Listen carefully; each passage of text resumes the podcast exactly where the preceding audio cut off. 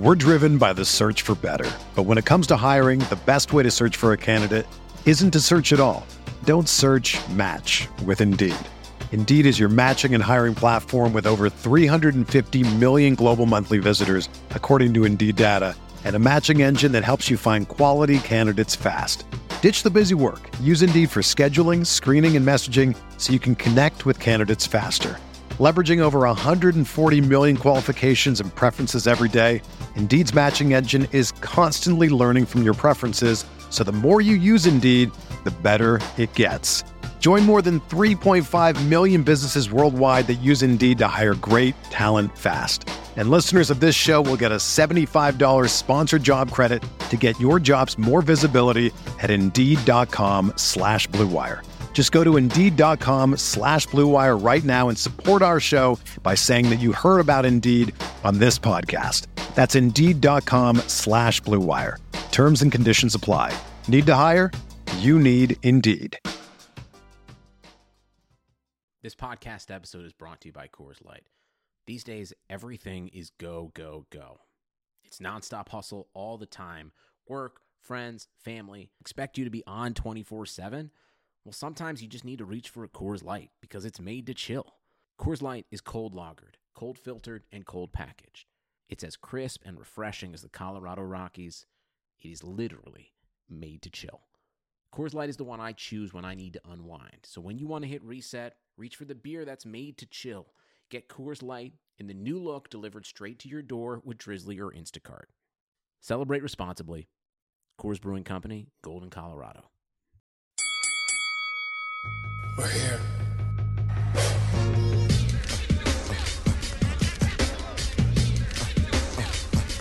I wish I could give this feeling. I wish I could give this feeling. Uh uh uh uh uh. All across.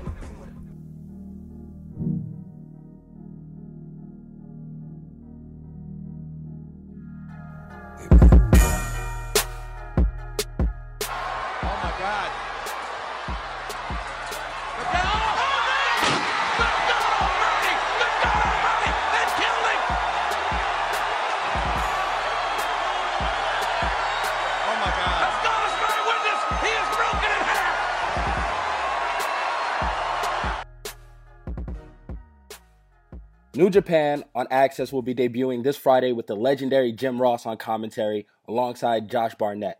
Jim, thank you for joining us on the podcast. We really appreciate it. My pleasure, man. Thanks for having me.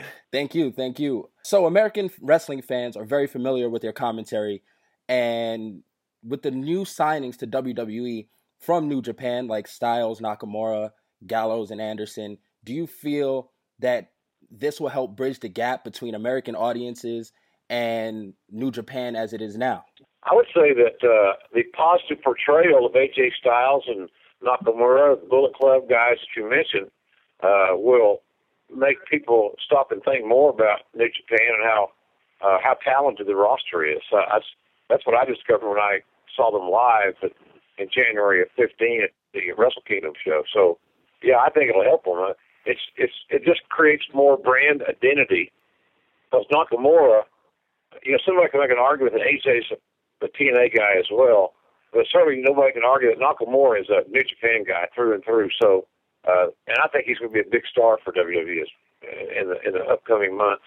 So, I mean, with that being said, Jim, I know we've talked about this before, but you know, with Nakamura coming in, you know, what the charisma, the the strong style, the look. Uh, do you think this is kind of a can't miss guy in the W W E? Uh, certainly, I, I'd like to think so. I think you got to go out of your way to screw it up. So yeah, I think he's an, I think he's as close to a can't miss guy as they've they've hired in a long time. Nakamura obviously is going to make his debut WrestleMania weekend, but that'll be on N X T. Touching on the main card for that weekend, which is WrestleMania, what's your, your opinion on Roman Reigns and how he's being handled and booked leading up to WrestleMania? Well, I talked about this on my own podcast, uh, on the Ross Report. I. I I, I have a great deal of confidence in Roman Reigns. I like him. Uh, I spent a lot of time with him. I just think, quite simply, he's he's a, he's a miscast, for lack of a better term. He's not he's not being booked as strategically as I would suggest he could be if he were a uh, a villain. And maybe that's the plan at the end of the day. I think that uh, the Triple H match with uh, Reigns It's set up perfectly for a double switch, much like Austin and Bret Hart had at WrestleMania thirteen. So, uh, but I think at the end of the day, no matter how it's done, uh, Reigns will get, be more viable to the brand if he's a villain. And, and Darryl, I mean, Shane McMahon just made his return, and you know, you were still with the company when Shane left. Um, when Shane left, you know, what was the, the feeling? Uh, did you think he would ever make a return to W W E, or did you think he was really done with the company for some time? No, not really. Uh, you know, in this business, you learn early on to never say never because crazy things happen that are just illogical. Uh, I was I would have never forecasted Shane leaving W W E, quite frankly. He did do his own thing, still doing his own thing, but uh, I'm glad to see him back. But no, I didn't, I didn't, I didn't, I didn't think it would be over because it's just the bloodline runs too deep. You know, it's he's a he's got two sons, he's got three sons. That all maybe who, who knows? They may be wanting to follow in the family business. You never know. So I think it's imperative that he stay connected to his son degree. Talking about, you know, people coming back, you're starting a partnership with New Japan Pro Wrestling and calling shows there. But do you ever see yourself returning to the W W E to call a match, whether it's just one or something like a WrestleMania? Do you leave that possibility open? Well, the con- my contract uh, with uh, Access T V will allow me to do a one-off. But, you know, I don't have any idea. I don't spend any time thinking about it. I got, with the, between uh, my weekly podcast, uh, this Friday night, debuting on Access, Saturday, March twelfth on C B S Sportsnet, I'm doing boxing. I'm busy as heck, and I, but it's a good business. So uh, I don't really give that, that much thought. It's not something I would not do if they look. It's, it's, obviously, I'm not an idiot. Uh, I, I would certainly, if they said, "Hey, J R, you want to come call a match at WrestleMania?" Well, of course I would. You know, why wouldn't I? I mean, what reason would I not do it? So, uh, but you know, I don't, I don't have any anticipation that's going to happen, and nor am I expecting it. I'm, I'm fine with, with the way it's all played out right now. You know, you know. Speaking of people coming back, you know, there, there's always talk about C M Punk and the decisions he made and whether he'll ever be seen again in a W W E ring or any ring for that matter. Uh, what are your thoughts on where Punk is right now with his M M A career? And do you ever think he might get the, the, the feeling to come back to the W W E or any wrestling capacity? I would be really surprised if uh, he decided to circle back around and, and rejoin W W E. I mean, a lot of bridges have to be mended. You know, he's got a there's a lawsuit there. I think he's enjoined with uh, Colt Cabana with the W W E doctor. I don't know. I haven't followed that. I don't know what's all, you know, all the intricacies of it. But uh, that would have to be uh, addressed. Uh, and I, I just, I don't know. It doesn't seem like it'd be a great fit right now. Uh, but, you know, stranger things have happened, I assume. I think he really wants to give the U F C every chance that he can. And that's not a one-fight deal. I mean, you know, I don't know what you, what you, what can truly be determined in one fight? Uh, I guess, you know, maybe maybe you can say, well, that guy just really sucks. But I just don't think he's going to be a – I think he, I think he's in it for a, a few fights if he can get healthy. And I'm anxious to see him fight. I think he'll do well. And, you know, hey, he's got to do it, he's got to do it now. He didn't have time to let it evolve and develop. He's got to – the learning curve's going to be quick at his late thirties age. Uh, you know, he's got to uh, he's got to fish or cut bait. Talking about C M Punk, many – attribute kind of the new N X T brand of wrestling to C M Punk and opening up the indies to the W W E. You being a fan of New Japan and now calling it, do you see the N X T model working long-term? And do you see it carrying over into the main roster, that style of wrestling? It, it seems like it, just from a sheer numbers game, it's inevitable that it will carry over. Because you can't reteach everybody everything when they when they graduate N X T, so to speak, and make it to the main roster. You can't go under a, a constant process of deprogramming. So I would think that that N X T athletic influence is going to uh, affect the main roster in time without question. And if you mentioned C M Punk, uh, he would be ideal in the way this, with the style that we get to call on Friday nights in New Japan because he's very physical, he's very cerebral, uh, he doesn't do a lot of wasted motion stuff, uh, his, his game is logical. And that's what you get pretty much every every match in uh, in New Japan. It's it's uh, it's some good stuff. You know, we got Nakamura Friday night. We got A J Styles Friday night. Tanahashi Friday night. Uh, it's a real cool show. And there's two matches make up the whole hour, which I really dig because now you can sit back and tell a story. And I think I'm a storyteller, so it's really, it's really fun. It's kind of a, a felt like I was back home, back in the, you know, earlier in my career. It was really good. Well, you know, speaking of telling stories and, you you know, guys that can talk very well, uh, you're an M M A fan as well. This week we have the Nate Diaz and Conor McGregor fight, two guys who could, seem like they could cut a promo in any federation. Um, what are your thoughts on that fight coming up, and how do you see it turning out? Well, you know, I'm not. I know that uh, McGregor is a, a favorite. It's like three to one favorite, right? Am I close on that? Three to one. Mm-hmm. Uh, so you know, Vegas is usually pretty smart, but I, for some reason, and I don't have anything scientific other than just a gut feeling. I just think it's going to be a real close, much closer fight than uh, perhaps is predicted or projected with those three to one odds. Uh, you know, anytime you're fighting with four ounce gloves, anything can happen. Uh, and I, I, it seems like, you know, Diaz is not going to be, I don't think he's going to be, uh, you know, intimidated. I, I have a hard time thinking that McGregor's going to get too far in his head. I just, you know, I, I, I'm just waiting for them to interview Nate Diaz, uh, Nick Diaz rather, and, uh, get some sound bites from him about Conor McGregor. And now for that with McGregor sound bites, you got yourself a hellacious pay-per-view promo. I think it'll do a million buys. I, I think it's going to be a great, uh, a really a unique attraction because you know it's going to have some extracurricular stuff in it. It's not going to be the cleanest, purest M M A fight ever. It's going to be rough, and it's going to be edgy, and I think that's going to sell sell pay-per-views. Talking about, you know, your forte outside of the wrestling ring, you're going to be calling the Zab Judah fight in Las Vegas in a couple of weeks. What can people expect from you as a boxing commentator? Well, to, to not to try to pre- perpetuate myself as a boxing expert. Uh, I'm a broadcaster. I'm a boxing fan.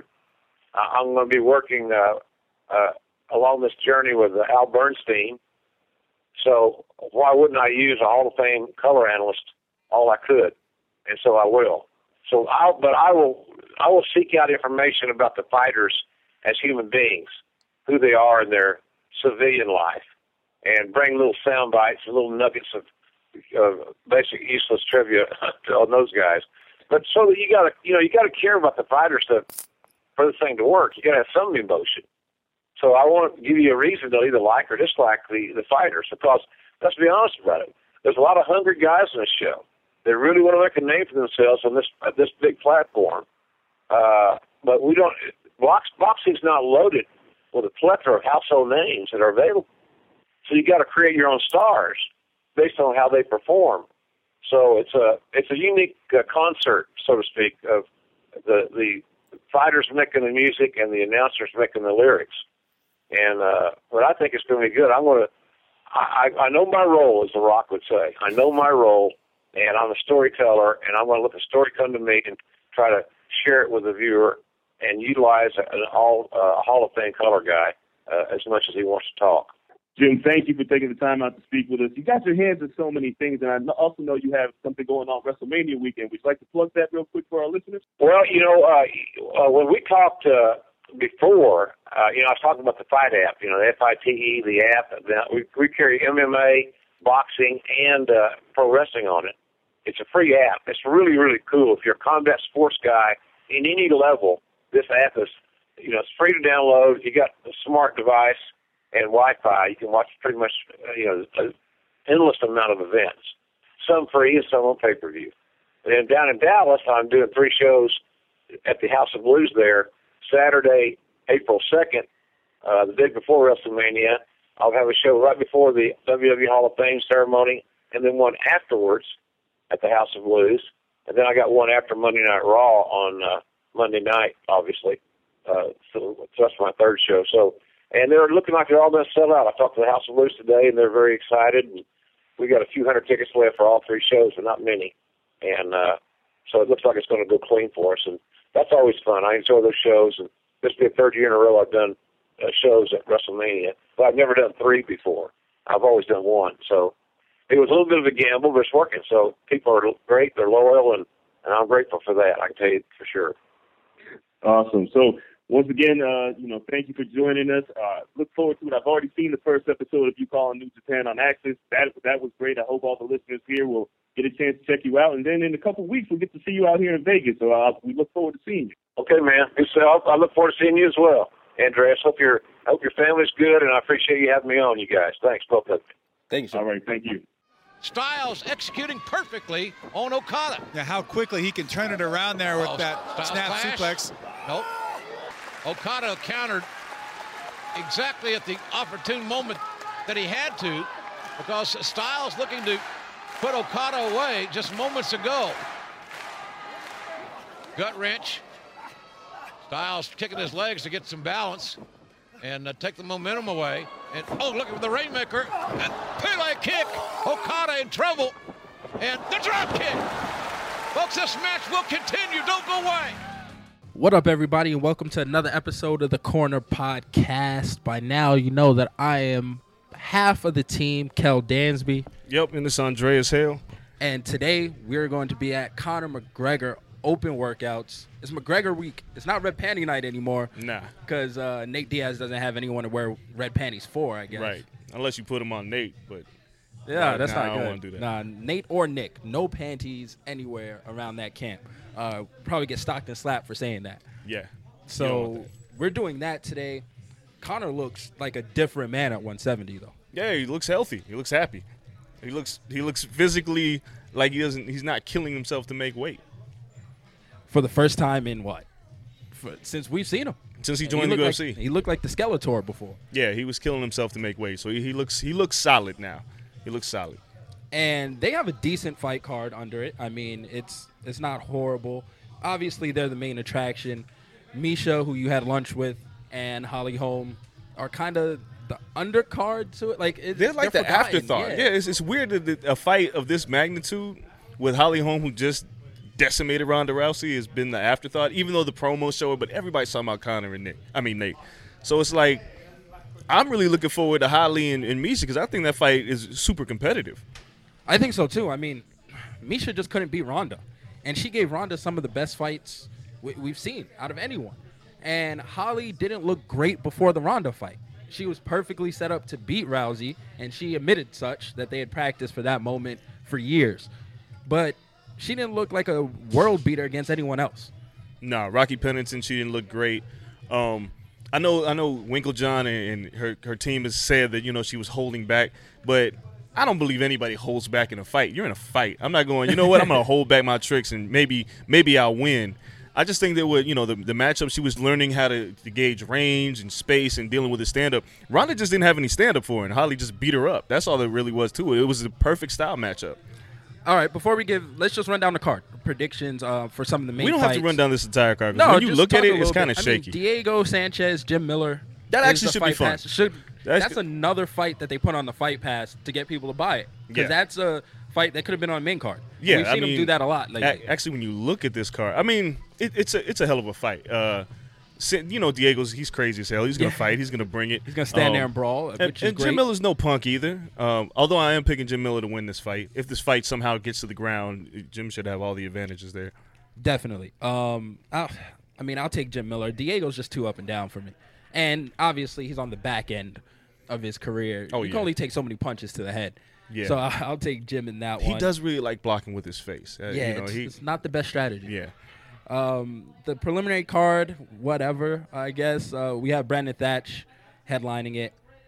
Yeah, it really is a whatever. So it's like, okay, the the people get something for free, but it's not much of something. You yeah. know, you know why we're here. Yeah, that, and that's exactly what they like. They should start the promo with Marshawn Lynch and say, you know, I'm here, because there's nothing else. Like everything else is like elevator music before the two, uh, the main event, and the co-main event. Exactly. On the main card, we have Amanda Nunes versus Valentina, how do you say her last name? Shevchenko. Uh, she's she's tough. Valentina's tough. It, this could be a pretty fun fight with these two ladies. Uh, yeah, Nunes, I don't know where she's at. I mean.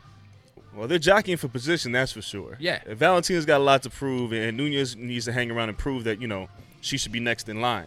The um, division's wide open. Yeah, it really is. You know, it, you know, one or two victories away. It's just like the heavyweight division. All you need is a couple of victories, and you're in the title picture. Uh, and then we have Corey Anderson versus Tom Lawler. Corey's been doing all right, though. Like, sneaky, like, quiet. Corey's still the worst nickname in all of M M A, twenty-five eight Beastin is is crazy. um, but, yeah, it's it's it, this is a fight that's set up for Corey to look good. Uh, Filthy Tom Lawler's moving. You know, he's at light heavyweight now, so um, he's First not – First re- fight there. I mean, it could be one of those things where it's his natural fit, though. Well, see, uh, having Miesha, lunch with Miesha Tate, uh, Lawler was there as well, and you just kind of feel like Lawler knows he's being overlooked, and he's been the underdog, I believe, in his past three fights, and this is just another one. So he's really got – he really has nothing to lose. Um, regardless, though, I'm still picking Corey Anderson to win because the kid has been rolling lately. Yeah, uh, I mean, he's – yeah, he has to get, like, a legit – opponent. Well, he so, will. Right? Like, top five guy in a second. I mean, he's been rolling. Got to yeah. test him. He's he's going to have to look good in this fight. And that division doesn't have too much movement. That's my problem. No, that like, division it, has no movement. Everyone at the top. I mean, D C has fought damn near everyone. John Jones has fought everyone. Uh, we all know Rumble yeah. is getting the next shot. So it's like, what now? There's no real contenders in that division. No. It's the same old guys. Yeah, it's, it's just like, who wants to see Rashad and Shogun and... It's like Bader and Glover Teixeira. Like, but now we got to feed those guys to yeah. someone young like Anderson if he wins. So this is a big statement fight for him. Um, Latifi next. Uh, I don't care. It's, it, it could be a fun fight. Be a fun fight. Yeah, with Volante and Latifi, they're going to throw hands, but uh, it's uh, going to be good. It's a. It's not a loser goes home fight. No, it's, but it's pretty close. Yeah, it's kind of like the Divas match. At Mania most years. It's kind of like, okay, go get your snacks, take your bathroom break. It, it's going to be entertaining if you want to stay. If you have to watch it, you can find some fun there. Right. But if you have to miss it, don't worry about it. It's cool. Come back for the main events. And then we have Holly Holm, Miesha Tate. Once again, we don't know what to make of Holly. She doesn't lose, but she really didn't look as impressive against everyone else as she did Ronda Rousey. Yeah, I think, again, it's, it's a tough style matchup for Holly Holm. Um, Miesha Tate doesn't have to worry about somebody talking to her all the time. And with the Ronda Rousey fights, you know, she always had somebody in her head. Uh, Kat Zingano was a different type of fighter uh, for Miesha as well. If Miesha can close the distance, she has a chance. Um, Winklejohn said that Holly's going to knock her out in two. I don't know if I can see it, but I feel like if Misha's not able to make a statement earlier, Holly will take her out in two rounds. It will only be a matter of time. Miesha doesn't have a lot of time to waste to prove that she can hang with Holly Holm. And Misha's kind of said to me at lunch, it's like, you know, I can hang with her and strike it. And I'm like, no. No, don't try that. that's not where, that's not what you do. She's a bulldog, though. She's not going to quit. She'll get hit in the face. She'll keep coming at you. She gets hit in the face quite a bit. Yeah, but she, she, you've never seen her get flattened or knocked out. You know, when she, get, when she got stopped against Ngannou, she was pissed off, even though she was taking some nasty ground and pound. Um, it's really a matter of can Miesha get Holly to the ground, and and, and and what will she do with her when she gets there? Because on the feet, there's just really no match. Holly should just take her apart. Definitely. Um, we'll see if Holly has that killer instinct, because that was the other thing we saw in previous fights is that she was okay coasting at a distance, yeah, and outpointing people. Like the boxing mentality kicked in. She was like, I'll just dance around the octagon and just pepper you with this jab and this kick and take the points, right, and go home. Uh, I don't think Misha's going to allow that to happen. I think it goes all the way. I don't see a knockout.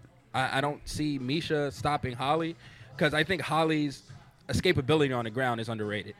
Now, if she's stuck on the ground, back to the mat, she might be in some trouble. But we saw with Ronda, she was even to get up, and Ronda's big for that division. Right. And she was able to shrug her off, get her off her back. I, I like that about Holly. She has a good base.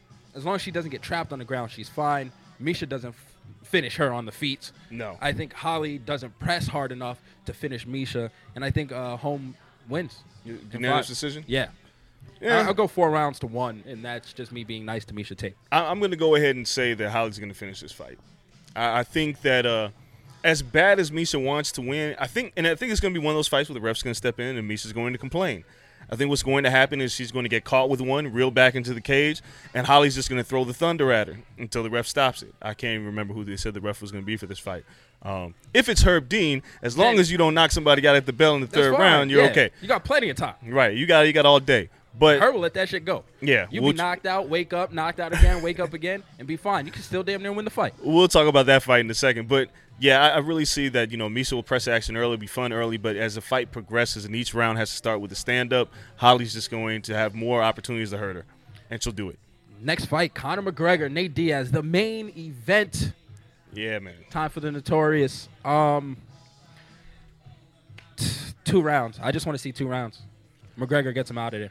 Two yeah. rounds. And that's – I don't even believe that shit, tell you the truth. Um, I just really want to see two rounds, so I'm trying to speak it into existence. It wouldn't surprise me if he knocks him out in two minutes. Um, the short camp's going to hurt Nate.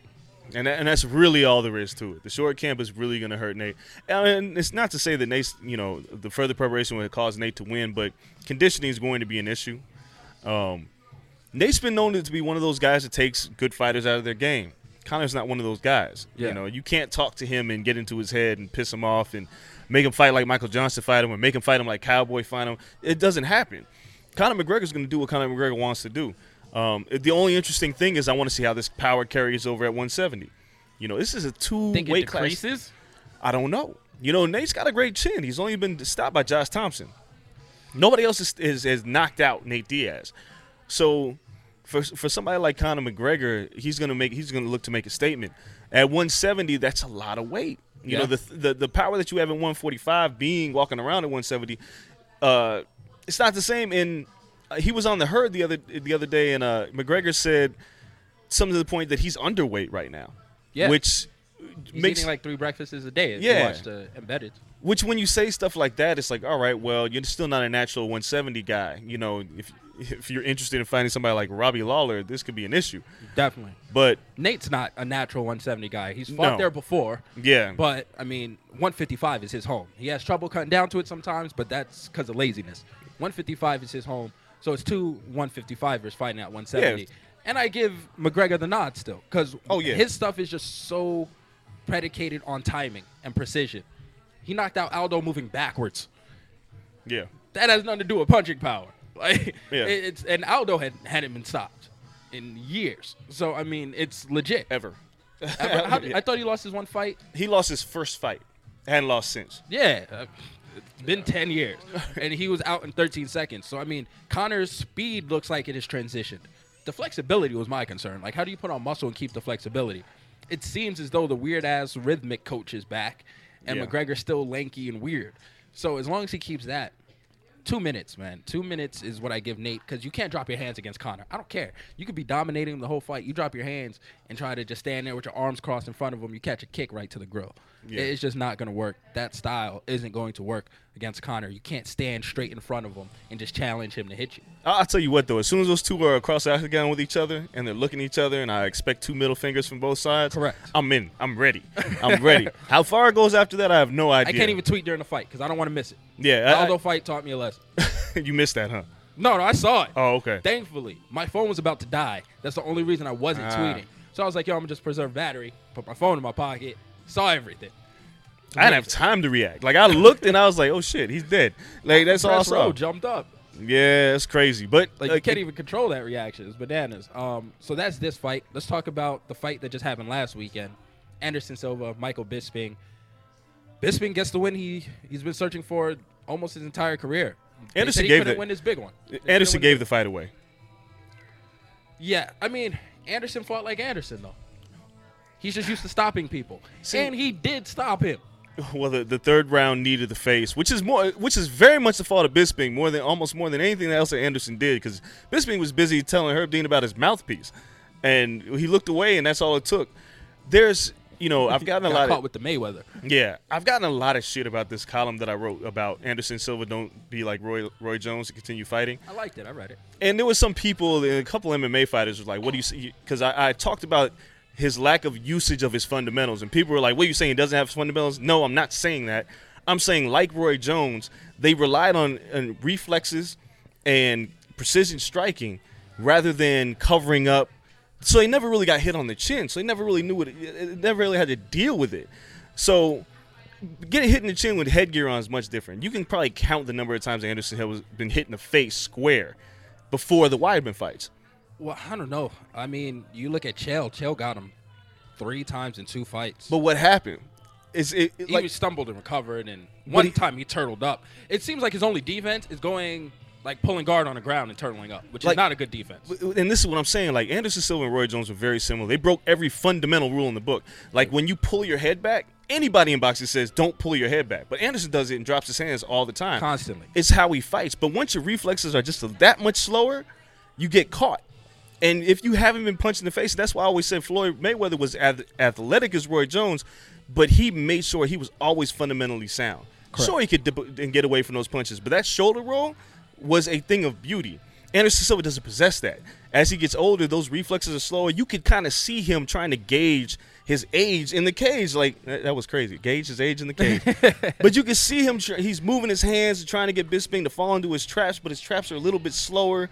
And Bisping's like, he doesn't really have it anymore. But you still got to be wary because it's still Anderson Silva. Yeah, so you you don't want to press too much and leave yourself open to get caught.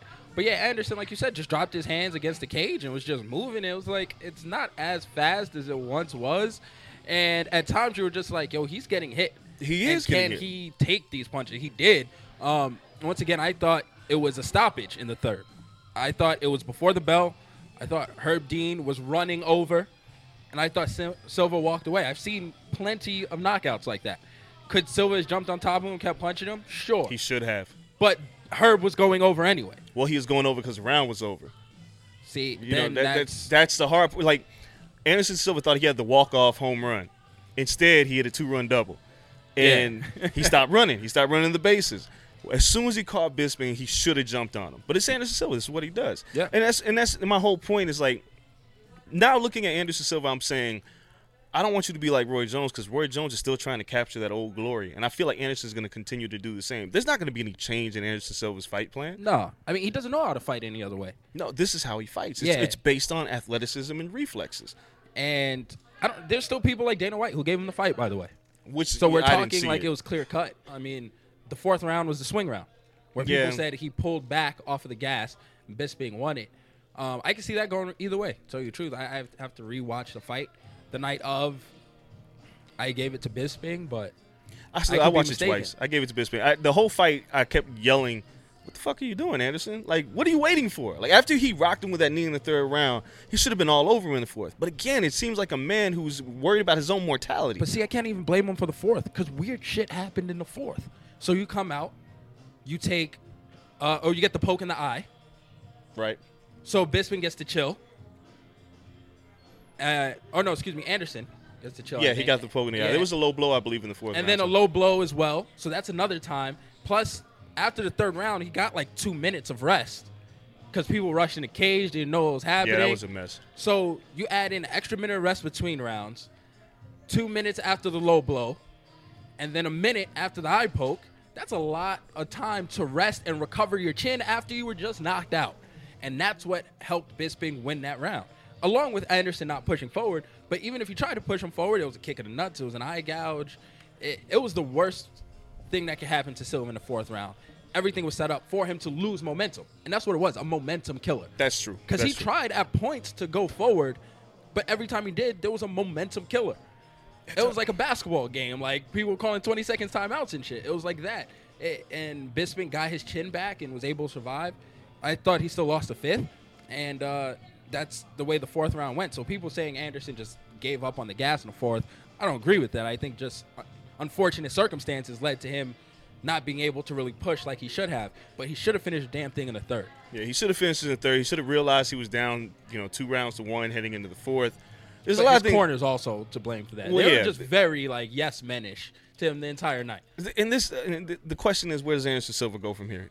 Obviously, he cannot compete with the elite Luke Rockholz and Chris Weidmans. No. You know, Rockhold I don't know. Kills him. I don't even know how a fight with Vitor Belfort goes at this point or Jacare. I, I I don't know.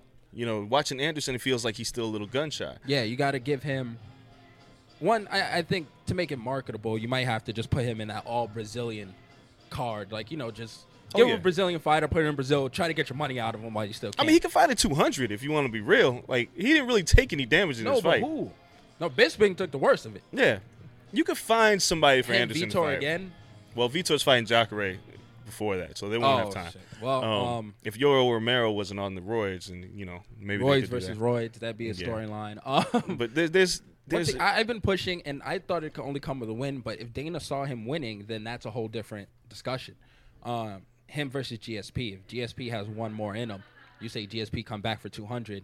You Silva. Just go at it. Give yeah. us that marquee fight. It's legacy fights at this yeah, point. There's, there's... It's, it's like watching Floyd and Manny eight years past when it was supposed to happen. Yeah. At least the shit's happening. Yeah, it's legacy fights. There's really nothing left for Anderson Silva to prove except that he can get knocked out. And that's the only thing I could see possibly happening. He may win a few fights here and there, but if he him wants G S P, to compete. one eighty-five? I think I think that's a very pounds, interesting fight with him and G S P. Uh, however, I think G S P's G- going to one seventy ever again. No. But, uh, however, I think a G S P Anderson Silva just is a lot of Anderson Silva on his back. You know, the other thing that's crazy is when B- when Bisping dropped uh, Silva, I believe, in the second round and got yep. and, and got on the ground and pound. I felt like B- Silva's jiu-jitsu was terrible. Like he was like flailing and like trying to like he felt like he was panicking. Yeah, it was ugly. Um, Silva just he lacks the confidence to me right now. That's what I'm saying. He's yeah. immortal. He he's not immortal. He's amortal. Yeah. He is he is like Clark. He saw his blood. Yeah. He like he's like, Superman. No. And it's like I can't. I'm just Clark Kent now. Yeah. You know, people still think I'm Superman. So let me try some Superman shit. But I'm still Clark Kent. No. Yeah. He just doesn't have that confidence. Before he always had the confidence. Um. And it took a mistake to bring that out of him. But he used to just have that naturally. Right. That killer instinct that, you know, even if he's on his back, I'm going for a choke. Yeah. I'm going for, like, he could finish a fight from there. We saw it with Chael. He he didn't care. He didn't even attempt those things this time. No, I mean, you look what he did to Bonner. You look what he did to Okami. You look what he did to James Irwin back in the day. You look what he did to Dan Henderson. You look what he did to all these fighters. He just kind of ran them over when he was ready to. You look what he did to Rich Franklin to win the middleweight title. That Anderson Silva, that confidence, that that elusiveness. You look what he did to Forrest Griffin. Yep. You know, Forrest couldn't even touch him, but now he's touchable. You know, now he, he doesn't run the forty in two seconds. He runs the forty in like a four or five like everybody else, so it takes a little bit more to win fights. I just don't want to see Anderson Silva get hurt. I don't want to see him looking like Roy Jones getting flattened every time he fights. It was like, nope, nope, I'm going to continue fighting. Definitely ruining the legacy, though. Uh, this fight helped, oddly enough, even in a loss. Right. But the end doesn't do justice. He hasn't won a beginning. fight in since two thousand twelve. My two eyes saw him win a fight. Well, you can count the, the Nick Diaz fight, obviously. Yes, he won a fight. But it's just it's crazy that you think about Anderson. Somebody's like, I dude, hate when you- people try to take shit away like that, like after the fact. I understand he got popped for a test. He won the fight. He forfeited the fight. He but even it. in the Diaz fight, he didn't look great. No, he didn't look great. Neither did Diaz. Right. Well, I mean, again, these are like legacy fights. It's not these aren't fights that put you in title contention. So. You know, hopefully Anderson, you know, maybe he gets a fight at two hundred. Probably not. Probably too short of a time. But I don't want to. I really don't want to see him fight that much longer. One uh, Brazilian we're not going to see in the U F C anymore, Vanderlei Silva. Yeah, that, that guy running from drug tests. Yeah, going to Bellator. Um, okay. I mean, Bellator's a freak him show, versus, dude. Versus, I don't know. Who else just went back to Bellator? You can't give him. He's not an old-timer yet, right? It's not. I mean, he's not in the Shamrock class. No, he's not that damn no, old. But man. I'm I'm just saying, like, Bellator has clearly become – they realize what they are, right? They are W C W. They're going to sign these old big names because the, the two point seven million people that watched that, that train wreck that was Shamrock and Gracie and Dada and Kimbo. Money don't lie. And then the week after, they did uh, seven hundred seventy thousand viewers. So clearly they're doing something right, even though it's, like, it's so it's bad for them. Because the short term, it's like, great, we did all these viewers, but in the long term, you're not building any stars with these old farts in here beating no, each other up. You just got to hope that more old farts come your right. way. Because they're not, because it's not like, Vanderlei Silva's coming on name alone. He's not competing for a world title. No. He's not even close to the same fighter he used to be. But he's there. All right, great. Rampage went back, so. I yeah. Mean, maybe. Maybe those two? Yeah, maybe those two. Actually, probably those two. That, that's, that's, that's probably what's going to happen. They're going to retread just U F C fights. Yeah, I mean. I mean It's legacy. It's, it's all legacy stuff. It's all, you know, attractions. These aren't, you know, competitive fights. They have great talent on, in they Bellator. They do, but it seems like now that talent is a little disgruntled. Yeah, I mean. That talent is feeling like C M Punk. Like, this, the best way that I can put it is their champions who are really good fighters are like, why aren't I headlining WrestleMania?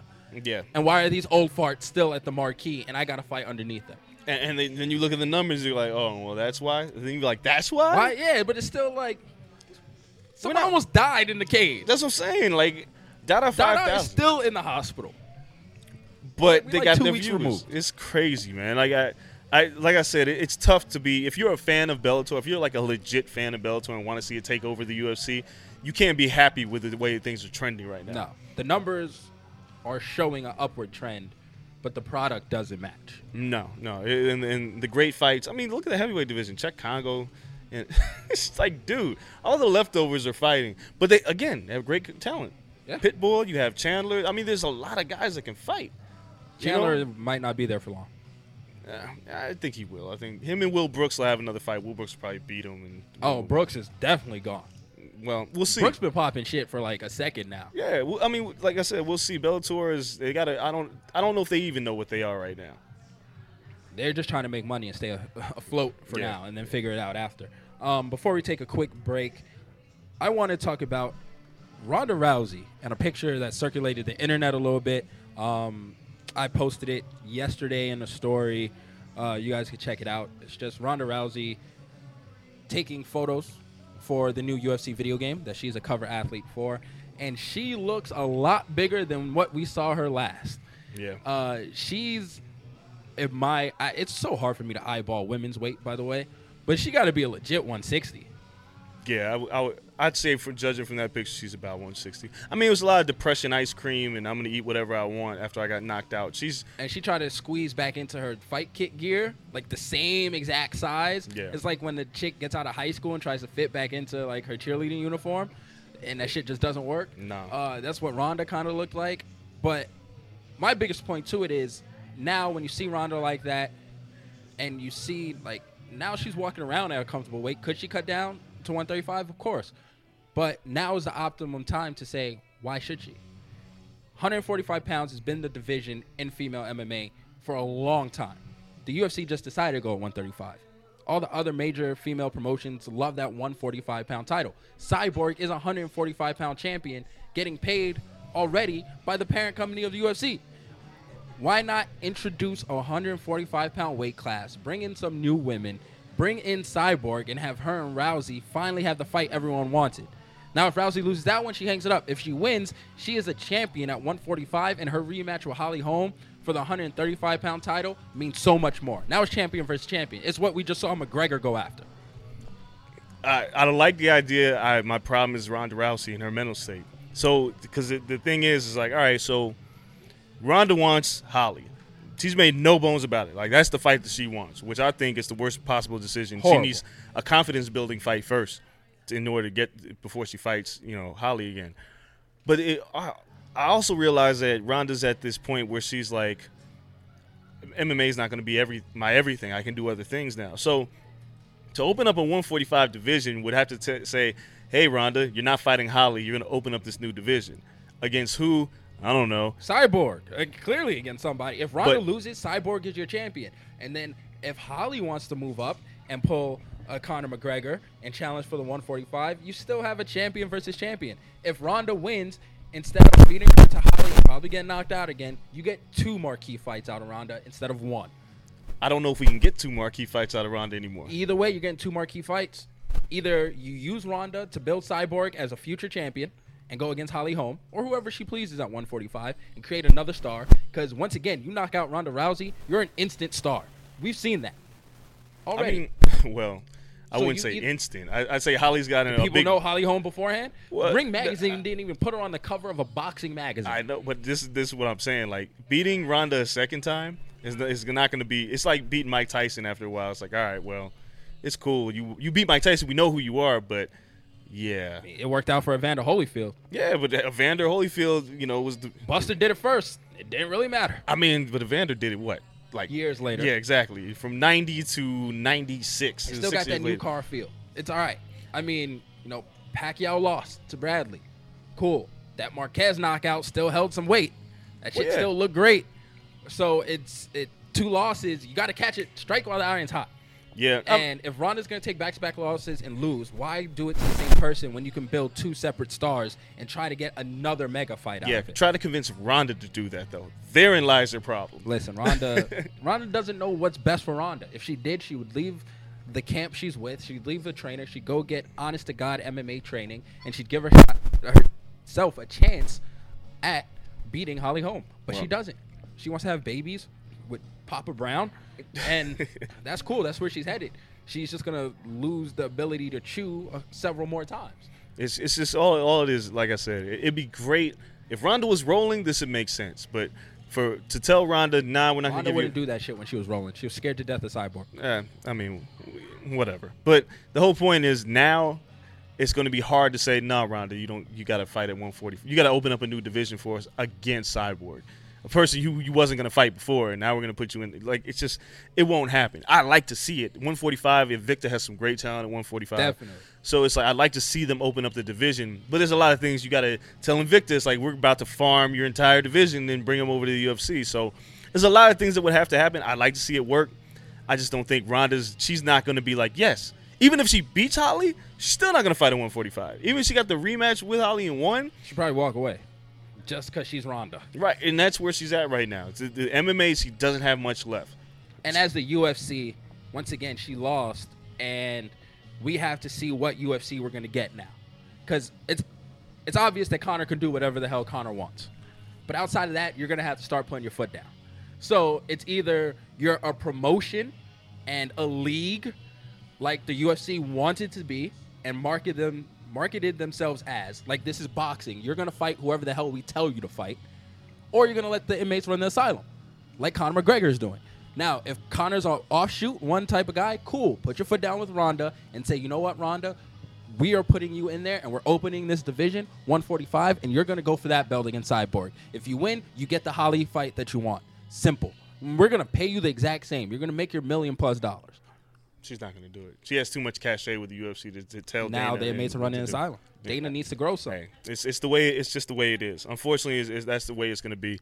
I agree with you. I think it'd be great. But even if Holly wins, I'm sure she probably sits there and go, you know what? I want to fight Ronda. There's money in that fight. Like, oh, what, what's Holly going to do if Holly beats Miesha Tate this weekend? What's Holly going to do? She's calling Ronda out in the cage. Yeah, but I'm just saying, like, if you're not fighting Ronda, who you fighting? She ain't. They're not gonna let her fight again. You know, there's only so many times you can roll the dice, right? Yeah. There's Juliana Pena, who says she wants a title fight.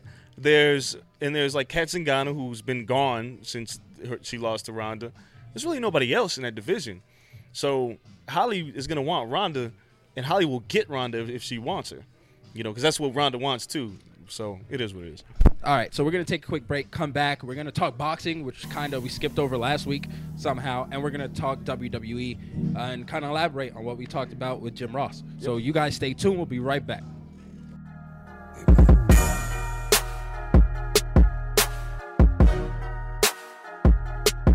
I said one fifty-five from the beginning. You didn't take one fifty-five though. You did not take I one fifty-five. Too. I did too. Initially, you didn't I take one fifty-five, yes, Nick. Yes, I did. But that's cool. Don't worry about it. Don't call worry about it. Get comfortable. Get comfortable. one seventy. Get comfortable. one seventy, brother. Get comfortable. I don't give a fuck. I don't give a fuck I either. A fuck. I don't give a fuck either. I tell you, I like I like Nick's little bro. I do. I honestly not like I like Nick, uh, Nick's little bro. You know what I mean? How can you not like him? He's he's like a he's like a little cholo gangster from the hood. But at the same time, but at the same time, he coaches kids jiu-jitsu on a Sunday morning and goes on bike rides with the elderly. He makes gun signs with the right hand and animal balloons with the left hand. So I, I, I, I'm a, you're a credit to the community. Fuck you. Fuck, fuck you. Bell. I don't give a fuck what you say, motherfucker. Yeah, thugging on mine, motherfucker. What you got? He's all right, Nick. He's okay. Nick's so proud of you all. Go ahead, Evie. Fuck your bitch ass belt too. Fuck the belt. I don't give a fuck about the belt. The only belt Why I care about. Why you bring it everywhere? Why you bring it everywhere? Why you bring it fuck about nothing. The only belt. Thing I give I a fuck no about belt. Is a check, and my checks are super no heavy. Belt. I don't give a fuck about no belt, motherfucker. Fight ass whoopings all day. All right, everybody, what's up? We are back, and we promised you we we're going to talk some boxing, so here it is. We actually had a ton of boxing to talk about. There was a ton of fights last week yeah. that we forgot to preview, but might as well recap them now, um, starting with Terrence Crawford. Terrence Crawford annihilates Hank Lundy in five. Hammer and Hank wasn't hammer. No, and, and and there was really nothing he could do. It's just it's another testament to how good Terrence Crawford is. But now we have a problem. Yeah, and I thought Crawford was going to win. I did not think he was going to get him out of there, I thought especially he was gonna get him in that fashion. I, I thought he was going to get him out of there. I didn't think it was going to be that quick. I thought he was going to wear him down and wear him out. But damn it, Terrence Crawford is the business. Yo, once he turned it on, I was like, oh, it got real. He's, I mean... He's a great switch hitter. He's got power in both hands. He's extraordinarily precise. His ring generalship is there. He's everything that you need in boxing. But the problem is, it's like, all right, there's Victor Postal sitting on top of the division, and that fight isn't going to be made anytime soon. Yeah. And what do you do with Terrence Crawford? You know, of course, Bob Arum wants to pair him with Manny if Manny were to beat Tim Bradley. Bradley said he's never fighting Terrence Crawford. So no, I think Bradley would move up before he moved down or catch weight or whatever it may be. So what's Crawford's left? Crawford's not going to one forty-seven. It's kind of small. Well, Crawford's he would fight Manny at one forty. He would have fought him at one forty-seven. All right. I mean, the, the, all the talent's on the other side, and Bob Arum's now he has to make deals. Yeah. And he talked about the possibility of Terrence Crawford and Adrian Broner, and I love that fight. It'd be a great fight. We all just want to see Broner get slaughtered. Like, just let Broner win against anybody. Uh, him and Theo Fain just had their press conference. Yeah. Broner was clowning at that shit. Brought out Rick Ross. and uh, said fuck Mayweather and a whole bunch of other randomness. But if he wins that fight, cool. And then feed him to Crawford. That, I, that's all Broner is right now. He's just the feed him guy. Like, he's going to talk, he's going to build up a fight, and he's going to get wrecked. Well, yeah, he's reached the point in his career where he's still young, which is crazy. But he's reached the point in his career where he hasn't improved that much. He's he's kind of peaked, and we and we need to see how he looks against Ashley Theophane, even though it's not like Theophane's like a world beater by any stretch of the exactly. imagination. But Theophane does have tools that can offset things that Broner does. Um, he's a little fast. He's a little tricky. Uh, you know, Broner's still the same flat-footed, you know, throw one punch at a time Broner and think he can hurt people. I have to see if he improves. You put him in there with Terrence Crawford, the build will be great because now people will be asking, who is Broner fighting? Because not enough people know who Terrence Crawford is. Yeah. So give me that fight. Arum and Heyman, they can figure it out. We're getting to the point now, like, Arum's talked about taking his, his business to Showtime. If they don't want, if H B O doesn't want to bite on the Lomachenko fight, it, there's a lot that's going on here. Yes, this is service right here. Uh, by the way, Las Vegas Fight Shop uh, here at Planet Hollywood treating us right during the podcast. Always. Thank you guys. Um, yeah, so, I mean, Broner, Broner's going to be a good fight for him, and we'll see. I, I'll believe it when I see it because Heyman, I just don't think he feels the need to go over and help anyone at Top Rank, especially Bob Arum. Even though P B C is receiving money right now. He got it. They're hemorrhaging money. It ain't his money. It's yeah. investors' money. Yeah, well. Like, I mean, they, listen, when it ain't your money, you can just let it go. So, so it's like going to a strip club, someone hands you a thousand dollars. Are you going to take it home or are you going to throw it? No, of course. I mean, well, shit, I'll take it home. Um, I'm just saying, that's me. I ain't throwing it. I'm taking that shit listen, home. Listen, they give it to me. I just walk in a strip club. I'm throwing it. I'm taking the, the singles. We'll throw a hundred of those, and I'll take the rest of the money. I'm taking that home. But I think I think when we look at you know the options for Terrence Crawford, there's eventually he's going to have to move up. So one forty-seven has all the talent. one forty has they have there's there's good talent there. So I I'm curious. I'm curious what they do with Terrence Crawford. Um, another division that's getting interesting is one twenty-two and one twenty-six. Leo Santa Cruz beat the piss out of Kiko Martinez this weekend. Um, immediately said that he'd be interested in an Abner Mares fight. Said he'd be interested in anybody. Carl Frampton, who beat uh, Scott Quigg over the weekend. And Frampton didn't look great in that win, but it was a win. For, it's, this is the second time that Frampton hasn't looked good. Yeah. Like he's looked good, but he hasn't looked like the person that we, everybody thought Frampton was going to be. It wasn't exciting. No. He did what he had to do to win. He wasn't in trouble. I guess it was dominating, he let, but he, it was ugly. Quigg started late, and that was a problem. Quigg came on late, and yeah, it was it was just one of those fights where it's just like it doesn't make you want to see either of these guys again. Yeah. However, Frampton still has a U K support, so he's going to travel with them. Frampton versus Leo Santa Cruz I'd like to see. But now Guillermo Rigondeaux, who fights like once in an eternity and bores the shit out of people, is calling the entire division out. And which is good because Rigondeaux, once again, he could fight. He can fight. He's a good fighter. And everyone wanted him to do this three years ago, right. you know, and fight the best and, and prove that he was the best when he had that hype. Like, oh, this is the next guy. Like, oh, is he Pacquiao or whatever? But then he fell off face of the earth. Um, so a little late, but if he can still prove it that he has it, there's people there to fight now. Santa Cruz, to me, is sitting at the top, um, kind of looking down because he puts on exciting fights. Oh, yeah. And he's marketable. I mean, the guy has a good personality. Uh, interviewed him a few times. He's a cool guy. Like, he's good for that lighter division. He has power. You know, he said he stands in there, bangs. Him versus Mares would be an amazing fight. I'm sure that'll be in L A. Yeah, they, they could do that again in L A. Yeah. Just, you know, pack it there. Uh, I've been to like three Santa Cruz fights, man. I have a ball. Yeah. Crowd is rowdy. It's it's amazing. He's he's a great fighter. It's just I'd like to see some kind of way that they can they can pair all these guys up because to me I still think the best skilled fighter, um, and, and with the age as well is Vasyl Lomachenko. Uh, I, I always say Rigondeaux, but Rigondeaux is he's he's old. He's Cuban old, so we really don't know how old he is. He's Cuban, ain't like no he could be sixty. Down there. Yeah. yeah, ain't no birth. You come over and say what you are. Like, how old are you? seventeen. You're seventeen and you got an old man face and gray hairs and everything. But I like to see Lomachenko against somebody like a Santa Cruz. It feels like that they could pair these guys all inside some tournament format and just let them all throw down. You know, find no needle in there. Make him cut some weight. Like, get in. Like, it's fun right now. That, that the smaller division is fun. Santa Cruz is the anchor of that division, and I'd just be interested. I hope he gets a, a big Donaire's name next. Donaire's definitely never fighting. Talking about somebody who promoter is the next Pacquiao. Um, yeah, it was, I felt bad. As soon as, I mean, they paired him with Rigondeaux. Rigondeaux washed him. Yeah, so, I mean, that's that's not even going to happen. Um, and to me, the most intriguing part of this weight class and division, and it's not going to happen this year, but just looking forward to the future, is can Chocolatito gain enough weight to get into the mix? Yeah, he's got some weight. twenty-two, twenty-six It's not that far off. ten pounds Yeah. It's ten pounds Does the power translate? Does the aggression translate? Can he get into the mix? Because right now he has no one to fight. But in ten pounds, he has the world ahead of him.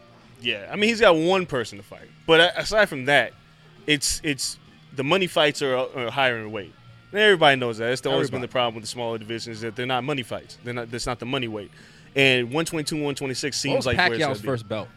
Pacquiao's, wow. I have what to look weight was that? He was. That was uh, low, was like right? one eighteen, one twenty He was tiny when he won his first belt.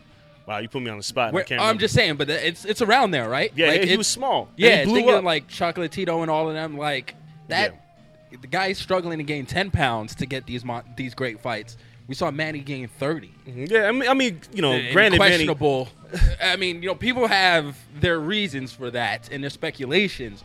Uh, it's not every day someone gains thirty pounds and the power translates. Well, yeah, that's that's the thing, and I did a whole breakdown years ago on how how really impossible it is. Nobody carries power. The knockout percentages plus the step up in competition should equal a lower dr- knockout percentage. Not for Manny. No, it was different. It got better. Granted, he started it when he was eighteen and he was fighting at, you know, he naturally gains a lot of the weight. It was going to happen inevitably, he, you know.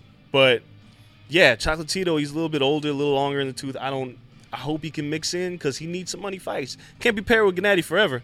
Well, yeah, exactly. Maybe you can. I mean, you, I mean, you can ride the wave, but yeah, he doesn't want to ride the wave. Be a good opening act for the rest of your life. I think now they want to market him as a marquee guy, and uh, it's not going to happen at one sixty No, not so, at all. So, like, that weight class, him versus Santa Cruz would be an amazing fight. Yeah, well, I mean, Leo would have such a big height and reach advantage. It would be ridiculous. And I wouldn't count Chocolatito out at all. Yeah, well, I have to like, I have to see him at a higher weight class. I, I have to see it to believe it. um, so that's boxing, kind of in a nutshell. We breezed through that. Yeah. But that's everything that happened this week in the world of boxing. Not too much going on this weekend. No, Julian J-Rock Williams is fighting, one of my favorite up-and-coming junior middleweights. I, I really like his style. Tony Harris is also fighting on this card this weekend on Showtime. Um, but, you know, they're fighting guys that they should run over. Yeah. Uh, Showcase Williams, fights, cool. He wins. He's a mandatory for Charlo's belt, which I would love to see. Great Jun- fight. Look, and Charlo needs that competition. They all do. Junior junior uh, middleweight is very – they got Demetrius Andrade. Like, there are some great talented fighters in this division. People just don't know because they're not marketed the right way. They don't talk. And they're I not mean, fighting each other. Yeah, I mean, Charlo Charlo could be bigger than what he is. Which one? Because they're both undefeated, and they're both junior middleweights, and I'd they're both Jermel, really good. More so than Jermel. I mean, I, I believe I got that right. Um, I don't know. It's like telling the Bella twins apart. So, right. um, well, one has boobs, and, and yeah. neither of the Charlos have boobs. Yeah, so I was gonna say, figure it, that one out. It makes it even harder. Um, but they have good personalities. I interview them, they talk. Right. You know, if you get them in the right situation, they'll talk some shit. They'll they'll be okay. They can be marketable. It just hasn't happened yet. So we need to see these fighters start fighting each other. It's what we expected out of P B C. Right. At least several times a year. They've given it to us with some fighters, but not a lot of them. So hopefully True. we see it pick up. Uh, let's touch on wrestling before we get out of here because we do have McGregor weigh-ins uh, or workouts. Yeah, we got to get down there and see if – you know, McGregor, Conor's going to be late, but whatever. Yeah, so are we. We're on Conor time today. Uh, W W E announced Roadblock, which is another pay-per-view, like it's, for all purposes. It's like a Beast from the East special. It's another one of those. Which is almost most of these me. things are end up they're inconsequential because nothing really happens. No. Like it's too it's too late in the game to change titles. But they're building up to this like it is a pay per view because they're not building for Mania at all. It's they're all building shoot. for Roadblock. I mean, I guess Reigns ain't on T V. Yeah, you get Triple H, Ambrose, which we'll talk about on Raw, building for this Roadblock, and yeah. then after it's done, what? You got two and a half weeks to build for Mania. It's a glorified house show is what it is, and they put it on the network. And kudos to the, the network for figuring these things out because, you know, everybody's going to tune in. But nobody can possibly expect Dean Ambrose to beat Triple, Triple H. So I don't know how this progresses this, the narrative. Um, I, I, you know, and all it really does for me is prove that Ambrose is a bigger star than uh, than uh, Reigns right now. Like Ambrose is definitely they're way, burying Reigns with this match. Yeah, I mean, it's, it's so hard. Like you looked at the crowd. Granted, it was Nashville, but you look at the crowd reaction from last week's Raw when Triple H decimated Roman Reigns and the crowd was cheering. There was legit heat. He had heat from beating up Ambrose, and but then what made it better is Ambrose was good when he said thanks. When he got the title match, he was face down. He was like thanks in the mic. Yep. Everything that Ambrose does is more magnetic, more charismatic, more something that people can relate to. Reigns is just, it's just, it's over now. Like, dude, yeah. uh, look, we, we, uh, before we get hit strong in the, in the Raw, I, I don't know what they're going to do at WrestleMania to prevent the, a revolt when Reigns beats Triple H for the title. Well, we talked to J R earlier in the show, and he said it. You gotta, you gotta do this. The double turn has to be there.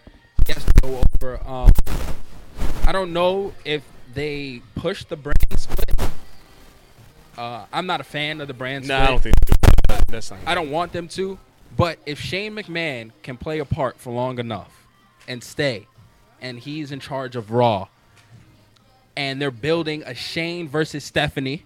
It's kind of Shane versus the Authority right now. That's right now, the storyline. Right now, yeah. Um, Shane versus Stephanie, and with that comes Triple H. If Shane goes through his match with Taker, blah, blah, blah, all that happens, and you can put Roman with Shane somehow after he goes over in a heelish way on Triple H, that'd be great. That's how you can do your turn and explain it. And even if it's Vince and Shane versus Triple H and Stephanie. So if you think Vince is against Roman and Vince comes out to interfere and Triple H is there, you're like, damn, he's going to cost Roman the match. And Vince hits Triple H with the sledgehammer and him and Roman stand there holding the belt up after. Yeah, and the then Shane hobbles his way at, his ass out there and hugs Vince. And then it's like, oh, Vince brought him back up to be in the ringer and to get rid of Stephanie. That's why he gave her the trophy. Very possible. It's, that's that's how you save him. It, that's it. And it, you align him, and then you he's Mister Raw, and then you have him out the next day hugging with Shane, and now the crowd hates Shane even though he was over, and that's that. There, there's just there's a lot. That's the only way to save him. I mean, yeah, the, the Reigns burial at, at WrestleMania is inevitable because I'll be there booing. Yeah, how can you boo the man Triple H who's going to put on this takeover show? That the tickets are higher than Mania tickets to get on StubHub. Like, he's going to be so over when he comes out. And Reigns has done nothing to help his cause. And then, plus this whole breaking his nose, whether he really broke his nose or not, the fact that he's not appearing on Raw and Ambrose only is, like, stealing him. All his thunder, well, whatever thunder he had left, it, it only hurts Roman Reigns. Like, there is, right now, there is a booking issue, and I know there's an argument going on right now between Vince and the rest of the team about what are we doing with Roman Reigns. And I know Vince is like, we're putting him over. He's yeah. a face. And, and the uh, rest, nobody I mean, we've seen J R talk about it. He mentioned his podcast. He talked about this on his, part, on his podcast that when you tell Vince he can't do something, Vince is going to do it. Yeah. Just to prove a point. And it seems like everyone else says, look. And Triple H is even in a match. And it feels like Triple H is like, look. Like, you know what? We have this glorified house show that we're going to make into a pay-per-view. Let me go out there and let me show you what Ambrose can do. I feel like Triple H is saying this, like, for the team. Like, yo, let me just show you what you're missing out on on WrestleMania, and me and Ambrose are going to go kill this shit. And then you're going to put me in there with Reigns. And then Vince is going to be like, oh, look at the response. They went crazy. Eh, where's Roman? Yeah, and he's going to ignore it. Vince is not going to care. Like, he's not going to care at all. Before we did the podcast, like last week I had th- I had a three-hour lunch with J R, and we, we talked about a bunch of stuff that I can't talk about on the record. But we talked about booking right now. And, yeah, he did say, like, you know, Vince is he's adamant. Once he wants to put somebody over, he's going to put him over no matter what. And it's going to take a true revolt to get him not to do what he says he's going to do. There's also something I want to point people to where it talks about writing. The Chris Jericho podcast with Freddie Prinze Junior is probably one of the best interviews I've ever listened to. Because Freddie Prinze Junior, who I never knew had such a well-versed background in combat sports, talks very – he talks in great detail about his time at W W E and who he wrote for and injuries and how things – how Vince tells people to work backwards. This is what I want for Mania. Get us there in three months. And if that's the case, and he, he was like, I want Triple H and Roman at Mania – get us there. The, the the writers are in a pickle because injuries happen. Yep. Things get thrown off. And Vince is like, I don't care. Just get me where I need and to I be. And I think three months ago, they had everything set up for the Rollins, you know, turn to face and Roman going over on him and building that up. And I think the storyline was there three months ago. And they had it. I mean, we saw we saw Roman get cheered in Philly. Right. And then the injuries happen. And then Vince is like, they're like, okay, well, shit, we got to kind of go back to the drawing board. Vince is like, just throw me in there. Yeah. And then he still gets a little bit of a boost. Triple H gives him a boost. And they're like, oh, shit, it was too early. Yeah. Now what? They're back to booing him. It's, it's just never going to work with Roman Reigns. Um, speaking of the McMahons, we, we can now talk about Raw. How phenomenal was Stephanie McMahon's promo? Incredible. The crowd didn't hear it. Um, but it was a great promo. It was real.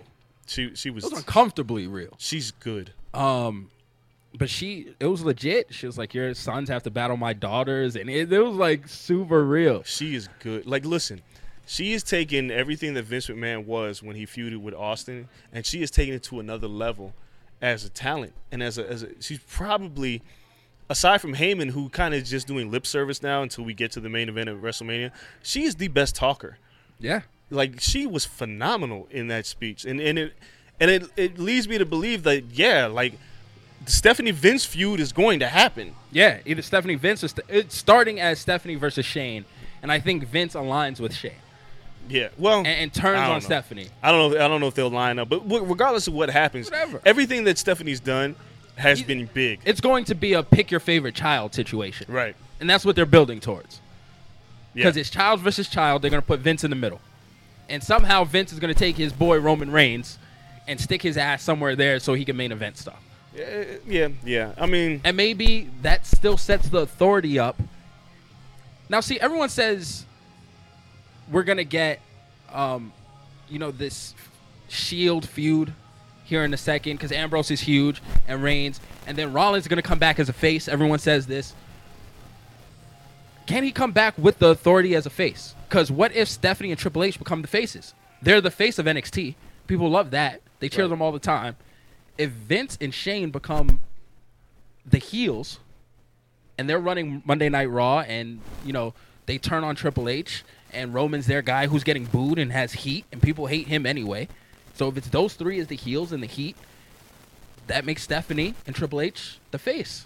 Well, and Rollins could come back with his authority people and be a face. Well, here, here's the thing that we're missing here. This means that Vince and Shane need to commit long-term to television. Only only Vince. Vince won't commit long-term to television. He's after Mania season's over, he's fading to the background. Shane, same thing. Yeah. You know, I, I don't see Shane coming back for the long term. And then, then they do what they always do, which is very weird to me. I never liked. They appoint the general manager as a mouthpiece. They, yeah. They've always done that. So they just say, this person is going to be general manager of Raw. We control it. And that, that person becomes the heel. Yeah, I mean, we'll, Which we'll see. Which is always horrible, unless they bring in a good general manager. But I don't I don't see who the hell it can be at this point. Yeah, um, we'll, we'll see what happens. Because like, going back to this whole Roadblock thing, it's like, you know, Brock's off television. It's like there's a lot of weird things that are going on. But the rest of Raw, even though I think Brock comes out and annihilates uh Ambrose after Triple H. Yeah, yeah. No, he'll get his hands on him at that card. At that card, yeah. Because they got to start pushing towards Mania at this point, because now everybody's focused on Ambrose and Triple H as like the main event program. Um, the rest of Raw wasn't necessarily a great show. It didn't push a lot of storylines around. Like Owen's big show. Come on, man. I, I don't care. Um, it seems like they're setting up for Roadblock. Thank God. Not WrestleMania. But now who do you build for Mania? You have two weeks to put Owens in, because it seems like which I, was, A J's tied to Chris Jericho right now. You know now. What I've heard? What? It's not great. I mean, you know, um, diving knee deep in the dirt sheets, which isn't the best thing sometimes. Um, but they say Y two J and A J are going to turn on each other. You know, in the tag thing, shit's going to go wrong, and the partnership's going to, you know, sour. Yeah, that's, that's like, you could see that coming a mile away. Yeah, and then The Miz has his feud with Ziggler right now. And those two are going to go at it. The Miz just took the W on Raw. And it, which was stupid. It, it was completely inconsequential. And all okay. four, those four and Owens are going to go for a ladder match at Mania. Uh, I mean. And, and they're going to do what they did again last year. Here's, here's A J Styles and Owens by themselves in a ladder match, I'm hyped. You start throwing in too many pieces, and it's a spot fest, and half of the guys aren't that great, I can't do it. But what, you, what you're doing is you're minimalizing Kevin Owens' talents in, in, yeah. in, in this whole thing. Like, Y two J and A J Styles. All right, I'm just gonna put it out there. They have they don't have the greatest chemistry in the ring against each other. No, their matches, you know, people are like, these are great. Nah, they're, they're okay. okay. Yeah, they're they're so so. Y two J is a master of the botch at right. this point. Yeah, he's just. I mean, him and their timing has been off, and he doesn't even do the lion's hammer right anymore. That and, pissed me off above all. And Miz has been great on the mic, but this weird feud with Dolph Ziggler makes zero sense right now. None. Um, um and yeah, so Ryback, who's being built up, who might get thrown in that match as well if they want to yeah, go six people. It feels like Ryback's going to be on some terrible heel run Ryback, where he's just crushing Goldberg, people. Yeah, yeah. But Kevin Owens is your, is your best, probably your best talker that's a, that's an in-ring competitor. And you're minimalizing him by not having him set up a, a long-term feud with somebody other than the Big Show. Like, if you're going to go the A J Styles route, you should have went with it already. But tying, like, this Y two A J thing, which is, like, the worst name in but the entire again, world. Once again, they're trying to – I wouldn't be surprised if the New Day win – via, you know, cheating on Raw.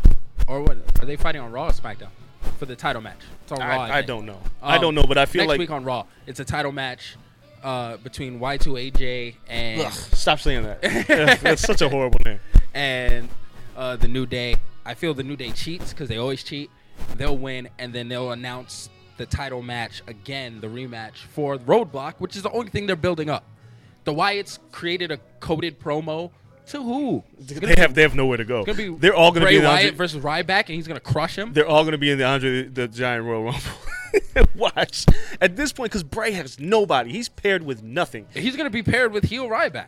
That'll be and terrible. Heel Ryback's going to crush we, Bray. We've seen that already, though. We've seen. They, but he went over on the on them in a tag match once, and then bounced. It's horrible. Like, and here's the dilemma with the New Day, because you've already tried to set the gears turning in this New Day League of Nations feud, which the League of Nations have become like a joke because yeah. there's so much talent there with Rusev running. Rusev like, is doing well right now. Rusev he's is running the really show. Well. Yeah, yeah, like he's running the show, but why are they not pushing? Like, the League of Nations just look like a bunch of jokes. But they need to break up. They're trying to build this feud with New Day and League of Nations from that from Fastlane. But, but they has, abandoned there's, it. There's no momentum. They, no. They've gone with this robot program. It's like when pay-per-views get in the way of your stories. Yep. Like, Fastlane got in the way of WrestleMania. They had to book a bunch of stuff, put it together, and then it was like, well, why are we doing all this? And then they're just like, hey, we still don't got anything. Let's buy ourselves two weeks. Let's throw in another pay-per-view event. So, so to have two weeks to build towards WrestleMania is, is, is strange, and which leads me to the next thing. Undertaker's appearance on Raw. Um, it was short. I felt like there wasn't much to say because there really wasn't much to say. Like, what else can Undertaker say except for, I'm going to kill your son, L O L. And leave. It bounced. He was out there for like two minutes. Yeah, it's it just like he arrived. He said he's going to, you know, the blood's on your hands, Vince, and I'm out because I really have no reason to be on your side. No. Um, I think he just says, like, at this point, I'm just killing anyone in front of me. Shane's just the next guy, and it looks like Shane is going to stick in this match, by the way. So oh yeah, Cena yeah, he's back, in. He's working it's, out. Uh, U S title Cena. I don't even Why know what Cena does. Why the hell does Kalisto still have the belt? He's only tag team wrestling. They might as well just throw the belt in the trash because that's exactly what they've done with this U S title. God. It doesn't matter. Like, have Kalisto and Big Show wrestle. Like, Kevin Owens do something, something else. Like, I mean, come on, man. Like, don't tie Kevin Owens to, to the Big Show. It's, he's too good. It's just bad all the way around, man. Um, let's also talk about this. The, The, what I felt like was an absolutely horrific finish to the Sasha Banks Becky Lynch match. They we, tried to go N X T style, like uh, N X T did it a week ago with uh, Samoa Joe and it Sami was, Zayn. That worked out perfectly. Um, they did it twice in N X T flawlessly. The first time it was a triple threat, and they both had Corbin tap. Joe had uh, the crossface, and Sami Zayn had a, a leg submission. I forgot what the hell it was. It was like a. It was all, dude. That was all very well done. That was great. And then this last time they had the double pin. It made sense. Uh, it, it was like amazing. And the way they landed the double pin, it looked natural. Yeah. You're like, oh shit, Joe's shoulders were on the ground. You saw Sammy everything. Showed, it was amazing. This one was just like, wait, headbutts, fall off the turnbuckle. Why is Becky laying back? Yeah, and like, why is Sasha no laying damage. Back? Like Sasha, like there, there was no psychology in that match. Like for, for, if you watch that match. Nothing made sense. Like, Nothing. Becky would level Sasha with forearms if Sasha would just go into her offense. And they go both go into each other's offense. So when it came time for those headbutts, they should there should have been like some visual effect of Sasha being weary and dizzy so that made her fall back. Or the commentary team should have sold it a little better. Michael Cole would say, you know, she's got head trauma or Morrow, something. Morrow, That's Morrow. Why we need Mauro Ranallo. But the power bomb and then Sasha just kind of flopping onto her back and then this double pin, it was stupid. It was just horribly set like, up. Like, just say, um, just just do it. Like, just they're gonna have a triple threat, I'm assuming. Yeah, just do Unless it though. Unless they're building towards Roadblock, a one-on-one. Don't do that. Just, just, just do this. Just say, we're gonna have a triple threat match at Mania. We're not gonna waste your time with these stupid ass matches, and we're just gonna have them cut promos on each other each week and then fight. That's yeah. really it. No how matches. About you, how about you fight other people? Yeah, fight Naomi, because Naomi looks yeah. great in the ring. And just run in, not to save each other anymore. Run in and beat the shit out of each other. Or, or each of you run in on your own, on the other's matches. Like, yeah. when Charlotte's wrestling, here comes Becky, here comes Sasha. Like, exactly. Steal the belt. Do something. That's but this, cool. this which, is stupid. You know, Becky can be a super over face, and she can come in and save whoever Charlotte's trying to cheat against. And then Sasha, who is a heel, by the way, come in and do heel shit. They got to figure it out. Just come over. And Ric Flair's trying to, you know, do his little jig at ringside, trying to distract someone. Have Sasha come out and just slap Ric Flair. Ric Flair's like a puppet right now. He kind of just hangs around and dances. I want to see a bank statement on Ric Flair. Distract Charlotte, bank statement, Ric Flair. That's great. That's a pop. No one likes Ric Flair at this point. No. So, so there's. Before, I want to talk about R O H, which we went to the fourteenth anniversary this weekend. Before we close up the show, shout out to Moose coming on the show before that. But before Good I match, Moose. Before I talk about that, I want to talk about the fact that the Fabulous Freebirds are getting inducted into the Hall of Fame. Yes, and the week before, the Godfather got inducted into the Hall. Correct. Of Fame. Correct. It's an odd. The irony odd of a pimp and a a crew of Confederate flag waving racists yeah. are in the same Hall of Fame. Like, there was not another black wrestler that we could pick to get into the Hall of Fame other than the Godfather? There's not. Who do you want? There's only so many. I mean, I don't know. Just the Godfather? What has the Godfather really done to earn? The Godfather was okay. I mean, he had multiple characters. I mean, Papa Shango. Papa Shango. Ma- making the Ultimate Warrior throw up is still, that was still hilarious. But, you know, Kamala Mustafa. A, like, he was yeah. ten thousand people. But the Godfather? And it was like black, the end of Black History Month. It was like the Godfather, and I was like, Jesus Christ, you serious? I like the, the whole train. You feel how you want to. No, feel you could like it, but is it Hall of Fame worthy? Is this something that you want to represent you in the Hall of Fame? There's worse shit in the Hall of Fame. Hogan was in the Hall of Fame. I'm all right with the Godfather. Nah, man, it's just. But then it was like the week after. It was like, and then we got these Confederate flag wearing Michael P S. Hayes. I was like, oh Yo, God. People were not happy about the Freebirds going in. Hey, it's Texas. You know they're going in in Texas. Yeah, I mean, they're back-ass country Texas, which is cool, and they have, like, the rocker mentality and all that stuff. Um, I I didn't feel like that, I guess, moved to just boycott the Freebirds. I understand. To me, it's just my point of view, by the way. It's they weren't overly racist. They were just overly Texas. And that's how Texas was at the time. Uh, I, I believe that might still be how Texas is. I'll tell you when I get to Mania. I was at uh, South by last year, and I stayed at an Airbnb, so I wasn't, like, close the to the action. Right. And I had to Uber every day down there. And I stayed away from there, and I was like, oh, shit. Like, people gave me weird looks because there are not that many black people away from, you know, University of Texas campus. So I was just walking. I walked to get a sandwich from a barbecue place. And uh, I walked in, number of white people. They looked at me kind of crazy, you know, like they gave me the side eye, and I was just like, "I come in peace. I just, yeah. I just want to pull pork." Uh, and so Texas is just a different place. They I were mean, just overly Texas. Uh, Michael Hayes, there's, you know, there's been all kinds of stories about him saying dropping the N word and saying doing a bunch of racist shit. So I get the, you know, some some of the outcry, but the Freebirds also drew a ton of heat. Their feud with the Von Erichs, like, if you go back and Great watch those feud. old, like, people were ready to jump the rails and kill Michael Hayes and, and the crew for the, for what they did. Um, and we wouldn't have New Day today without the Freebirds. Tell no. you the truth, like, the Freebird rule is yeah, still I mean, the dopest shit. They did. In wrestling. They were fun. It's just it's just weird to see them and the Godfather in back-to-back weeks going to the Hall of Fame. And then you got Sting, like, what? Sting's just like, oh, I just I'm, got injured. They threw I'm me a here. bone. Yeah, I'm here. Fulfilling my contract. Yeah. So before we get out of here and go see Conor McGregor, who we hope is on time, um, we went to Ring of Honor this weekend, fourteenth anniversary show. Yes, it was dope. Uh, it was great to be there. Reverse Rat Pack, uh, Danny Acosta. We're in the building. Yeah, Danny Acosta, Ryan McKinnell, Marcus Vandenberg, uh, shoot, we were we were pretty I mean, deep. Botter was there. Yeah, Dave Meltzer was there. Meltzer was there, and we had the Young Bucks give a nice little homage to Meltzer, which has to be the dopest thing in the world. By yeah, the way. When yeah. they have a move named after you and do it, and you're just like watching in the crowd, it has to be like yeah. the coolest shit. Botter was telling me Meltzer was marking out the entire time, which is which is dope. But the show as a whole, like the fourteenth anniversary show, um, it was fun. We were there. It wasn't the greatest R O H show. Uh, the pacing was really, in my opinion, was terrible. Like, the fact that they put on the Never Championship fight with, with Omega and the Young Bucks against A C H, and like, that was a match of night, though. But then to put the War Machine All Night Express match after it, even though the match wasn't bad, it was just in a horrible spot. Yeah. We were burnt after the Young Bucks exactly. match. But you didn't want to burn out the main event. See, so that's all. It's either it it's going to be a roller coaster, ebb and flow, or it's going to be a constant build. But that's your tag team title match, which makes me feel like, all right, maybe you should have put the Bucks earlier in the show. Like, I don't know where you would have put them, but the pacing was off. The Adam Page, B J Whitmer fight, I was like, why is this even happening? Yeah. The Alex Shelley, Christopher Daniels match, all we knew was the Motor City Machine Guns were getting back together. Yep. And everything else was like, why is this match happening? Okada and Moose was great. Yep. We got to see, it was a great story. It was two guys that never faced each other.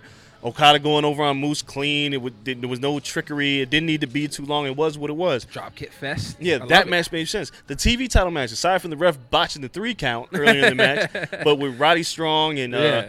and uh, Ishii and uh, who am I forgetting? Who else was in that match? Um, Ishii won. Uh, oh, Bobby Fish. Um, Fish. Yeah. yeah. Fuck right. But that was a, that was a good match. You know what? Red Dragon just continues to deliver, and I love seeing them. You know, obviously separate matches in person, and they can go. Great wrestling. I still don't like them as tag team. That shit ain't never changing. Well, they won too much in New Japan. Get them the hell out of here. So, uh, the only thing that I mean, the best match on the card obviously was the the six man, uh, but the main event wasn't bad either. Jay Lethal retaining the title against oh, yeah. O'Reilly and Cole in that beautiful spot. Where, you know, the the submissions, the arm bar and the figure yep. four and, you know, blocking, you know, Cole from tapping out. All, that, like, that was great. Um, I think it's very I interesting. I love the double uh, lethal injection. Which is yeah. a great way to end it. I think it's interesting that Lethal is still holding this title after all it's this going time. On a year, right? Yeah. Like, and R O H is R O H notorious. Loves black people. But they, they're also notorious for keeping the title on somebody for a long time, which I've always loved. I don't like quick title changes. I don't like placeholders. You know, even when Michael Elgin held the title, it was like, whatever. You knew he was going to lose the belt soon. But Lethal, you know, people thought it was going to be O'Reilly's time to go over, and he didn't. So now, who's the man? Like, who's going to take Lethal's title? Lethal's still the man. Like, at I, Global, I think that's what they're showing. I feel like at Global Wars, like, we have to get Okada versus going? Lethal. What? Global Wars is in Philly and Toronto. They do, like, a seven-day tour. Yeah. Super Card of Honor is the WrestleMania it's a, weekend. WrestleMania weekend. Yeah. But I mean, um, We yeah, I'm probably going to be there. there. They're doing it for two nights. It's just a lot of wrestling, dude. There's a lot of wrestling for WrestleMania weekend. But, yeah, and I'm we're there. Going, we got to go to all that shit, by the way. There's, like, a, There's an a Evolve Super show. Con wrestling Yeah, match. WrestleCon night. WrestleCon. I'm going to that shit, too, just because I got to see Ricochet in person. It's a lot. Him, Zack Sabre Junior is in that. Like, it's a lot. Dude, like, it's a lot of Rey wrestling. Rey Mysterio, I was like, oh, you got me. It's a lot of wrestling. Just, it, Both just parties. To tie it all up night. Is, like, Ring of Honor, like, fourteenth anniversary show was good, not the greatest show ever. I had a lot of fun. Um... I'm just interested in seeing where Ring of Honor goes with the New Japan thing and how far they take this because Ishii still has the T V title, yep, which is crazy. You know what I'm saying? I, I like to see them bring in guys like Shibata. Um, and, then, you know, and for those who haven't watched, you know, watch Access this weekend with J R calling the matches. It's going to give you a completely different perspective on matches. Oh, yeah. When you hit, listen to him and Josh Barnett call New Japan matches, it's Earlier, pretty amazing. Earlier, we gave you a little preview of them calling the match, and if that didn't get you hyped, then I don't know what the hell will. Yeah. Because, uh, earlier in the show, you could obviously hear them calling Okada versus A J Styles, and J R is just like all in. Yeah, on I'm, it. Uh, it was I'm here for it. Great little snippet. Make sure you guys watch this weekend. All right, so it's time to get out of here. Let's That's go it. see. We got to run. We got to run to the M G M. We're leaving our home here at the Las Vegas Fight Shop. Remember, if you guys are in Vegas, you guys can always catch us here. WrestleMania weekend. Say what's up to us. We're going to be around. We're going to be everywhere in Dallas. Uh, we're going to try to get our show up from Dallas. Probably give you guys a special episode. What's crazy is that week is our one-year anniversary. Is it? It is. Oh, that's special. Uh, yeah, it's special. So we're going to do a normal show on Wednesday or Tuesday before we leave, and then we'll have our one-year anniversary show somewhere from Dallas. We'll work it out. We'll figure out how it goes, but we'll give you guys a special episode that week. Since it's our one year, we're at WrestleMania, and we don't give a damn.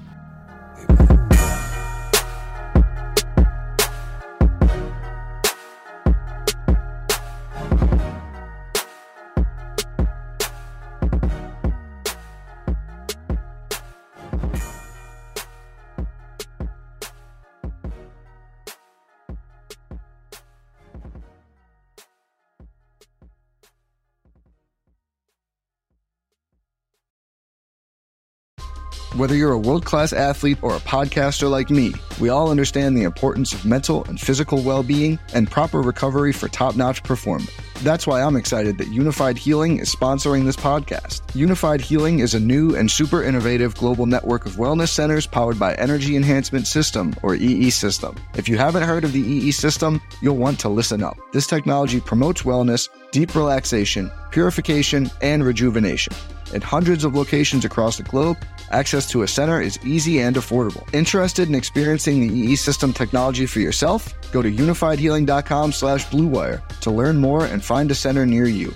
That's unifyd healing dot com slash blue wire. No material or testimonials on the Unified Healing website are intended to be viewed as medical advice or a substitute for professional medical advice, diagnosis, or treatment. Always seek the advice of your physician or other qualified healthcare provider with any questions you may have regarding a medical condition or treatment and before undertaking a new healthcare regimen, including E E System.